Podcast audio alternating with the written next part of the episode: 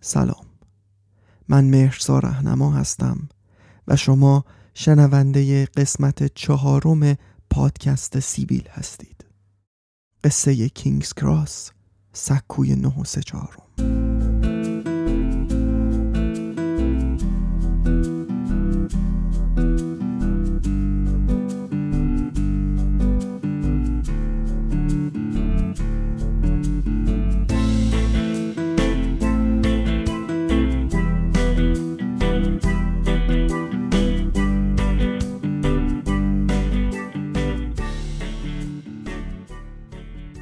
جاهایی هست تو دنیا که خودش مستقل از شهرش معروفه. مثلا شما لازم نیست اهل نیویورک باشی تا اسم خیابون پنجم یا منحتن یا هارلم به گوشت خورده باشه. یا اینکه لازم نیست شهروند پاریس باشی تا جایی به اسم شانزلیزه رو بشناسی. تو ایران هم همینطوره دیگه. شما نیاز نیست مثلا شیرازی باشی تا بدونی حافظیه کجاست. یا برای اینکه بدونی میدون نقش جهان چه جور جاییه حتما نباید اصفهانی باشی. ایستگاه کینگز کراس لندن هم یکی از همون جاهاست البته لندن از اون شهرهایی که از این جاها زیاد داره ولی خب ایستگاه کینگز کراس یکی از همون معروف هست. ایستگاه قطاری که اگر طرفدار مجموعه داستانهای هری پاتر هم باشین خیلی خوب میشناسینش.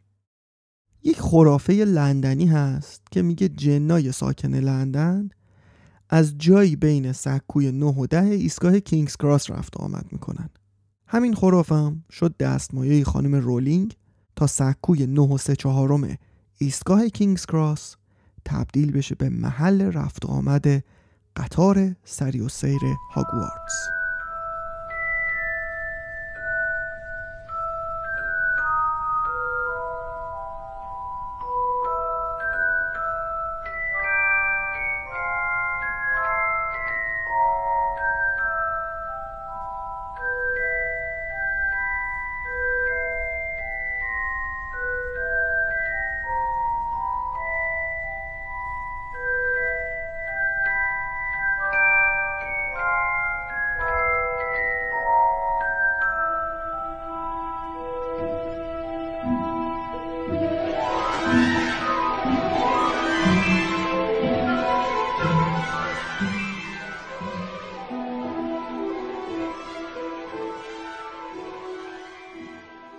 دیپلم گرفته بودم و تو دوران فراغت یا بهتر بگم علافی بعد دیپلم قرار داشتم.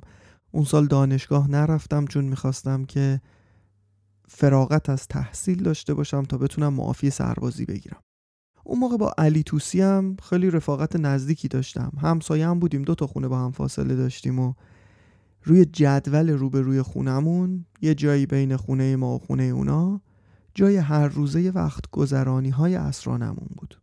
علی یه داداش کوچیکتر داشت به نام آرش که خیلی موجود جالبی بود. کلا خیلی کم حرف بود ولی وقتی حرف می‌زد از دو حالت خارج نبود.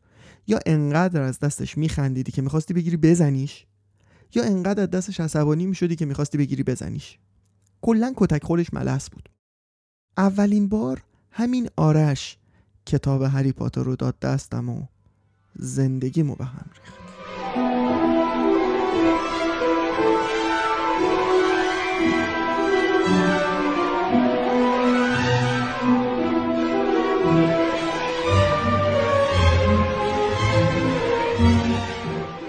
یه روزی با علی داشتیم قدم می‌زدیم آرش هم با ما بود.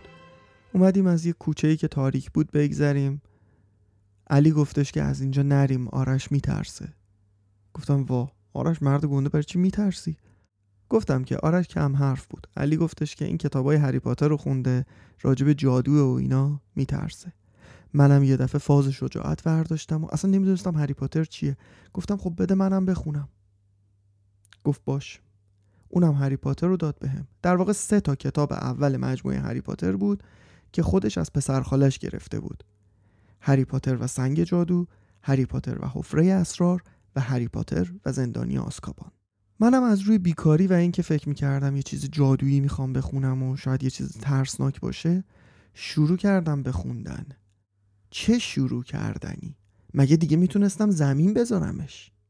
این دنیای فانتزی هری پاتر؟ یک جوری منو بلعید تو خودش که دیگه نتونستم بیام ظرف چهار روز سه تا کتاب اول خوندم و به آرش پس دادم و گفتم بقیهش کو پس بقیهش بقیهش رو می‌خوام. اونم گفت یکی دو تا کتاب دیگه هست حالا بعدا نه پسر خالش می‌گیره میده تا منم بخونم. منم گفتم سریعتر فقط اینا رو به من برسون. تشنه شده بودم.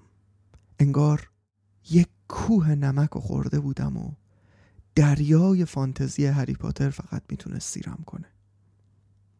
اون موقع منم خب درآمدی نداشتم و اینکه یه دفعه برم همه کتابای هری پاتر رو بخرم برام سخت بود. و کلا هم اینجوری هم دوست ندارم دونه دونه یه چیزی رو بخرم. دوست دارم یه دفعه همه چی رو با هم دیگه داشته باشم. برای همینم از آرش خواستم تا از آقای پسرخاله بقیه کتابا رو هم که چاپ شده بگیره بده من بخونم.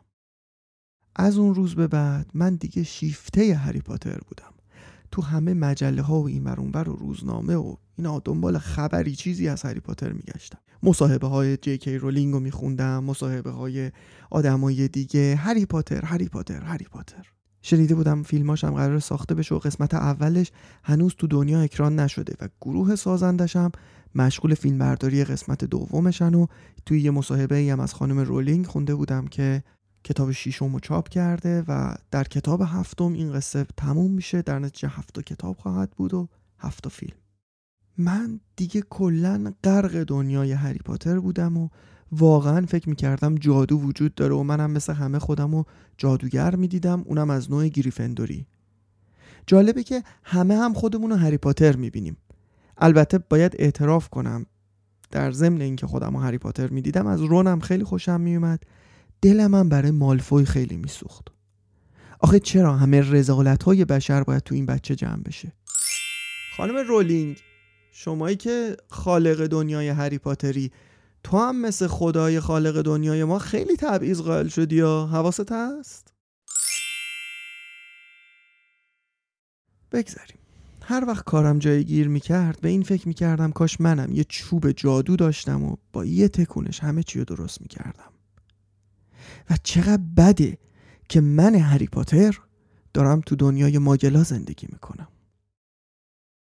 بعدها کتاب چهارم و پنجم هری پاتر رو هم هری پاتر و جام آتش و هری پاتر و محفل ققنوس رو از همون آقای پسرخاله آرش گرفتم و خوندم و دو سه سال بعدشم کتاب ششم و هفتم رو هری پاتر و شاهزاده دورگه و هری پاتر و یادگاران مرگ رو از یکی دیگه از دوستانم قرض گرفتم.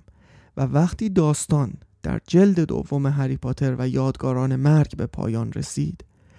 اونقدر افسرده شدم که دیگه حالا به چی دل خوش کنم؟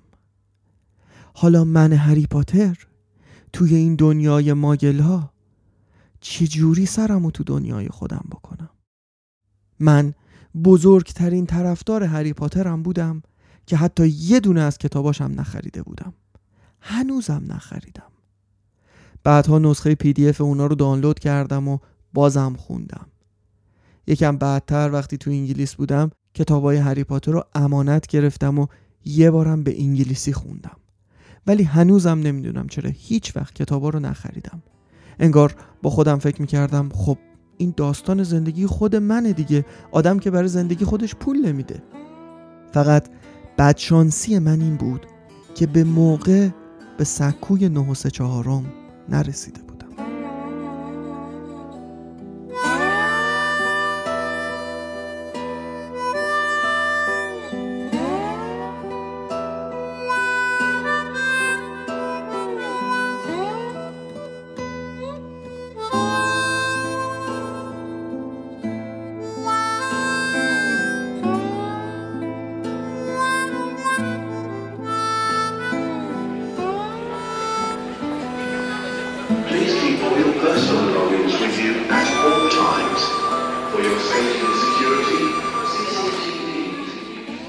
وسط های ماه جون آخر ماه خورداد من اینجا ایستادم در ایستگاه کینگز کراس بین سکوی 9 و ده.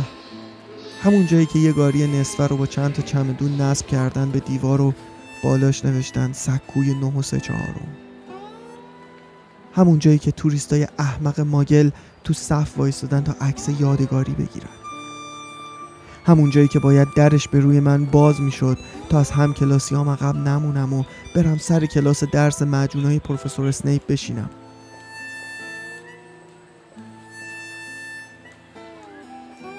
و چقدر سخته که قبول کنی تا آخر عمرت باید تو دنیای ماگلا زندگی بکنی و اونا با زندگی تو عکس یادگاری بگیرن. و باز چقدر سخته که هی بهت یادآوری کنن بدبخت تو هم ماگلی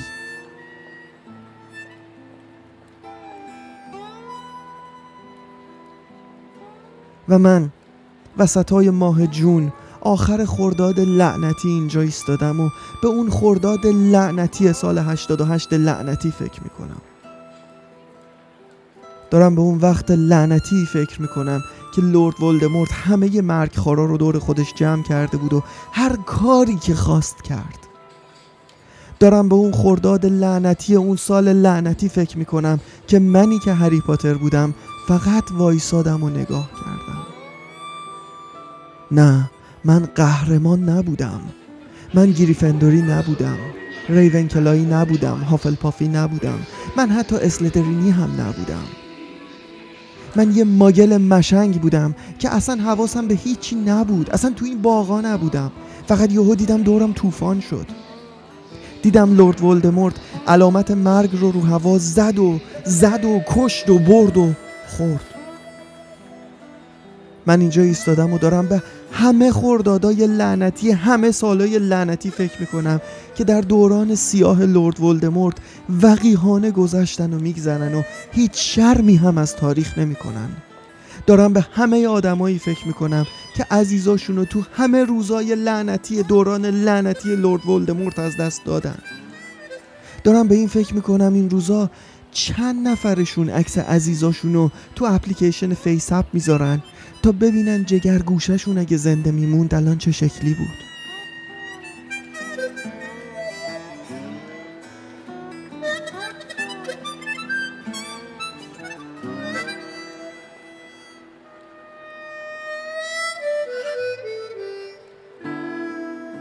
من اینجا تو سکوی نه و سه چهارم ایستگاه کینگز کراس ایستادم و هری پاتری هستم که داغ زخمی کهنه رو پیشونی مونده. ولی این زخم از مبارزه با ولدمورت نیست که اصلا زخم نیست داغ ننگه.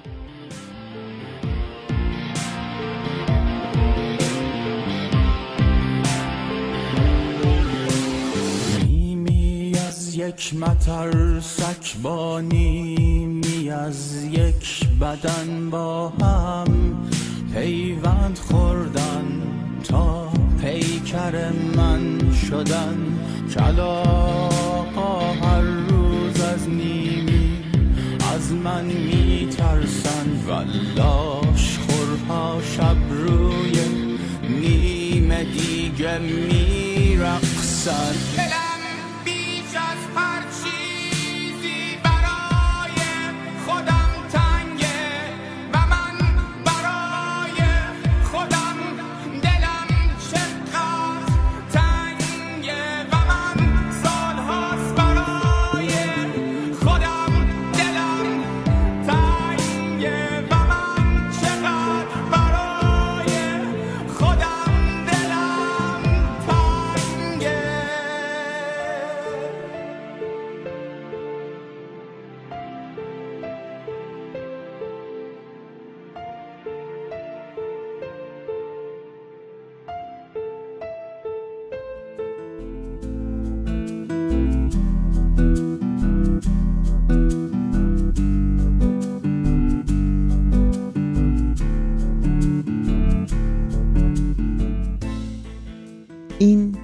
اپیزود چهارم پادکست سیبیل بود.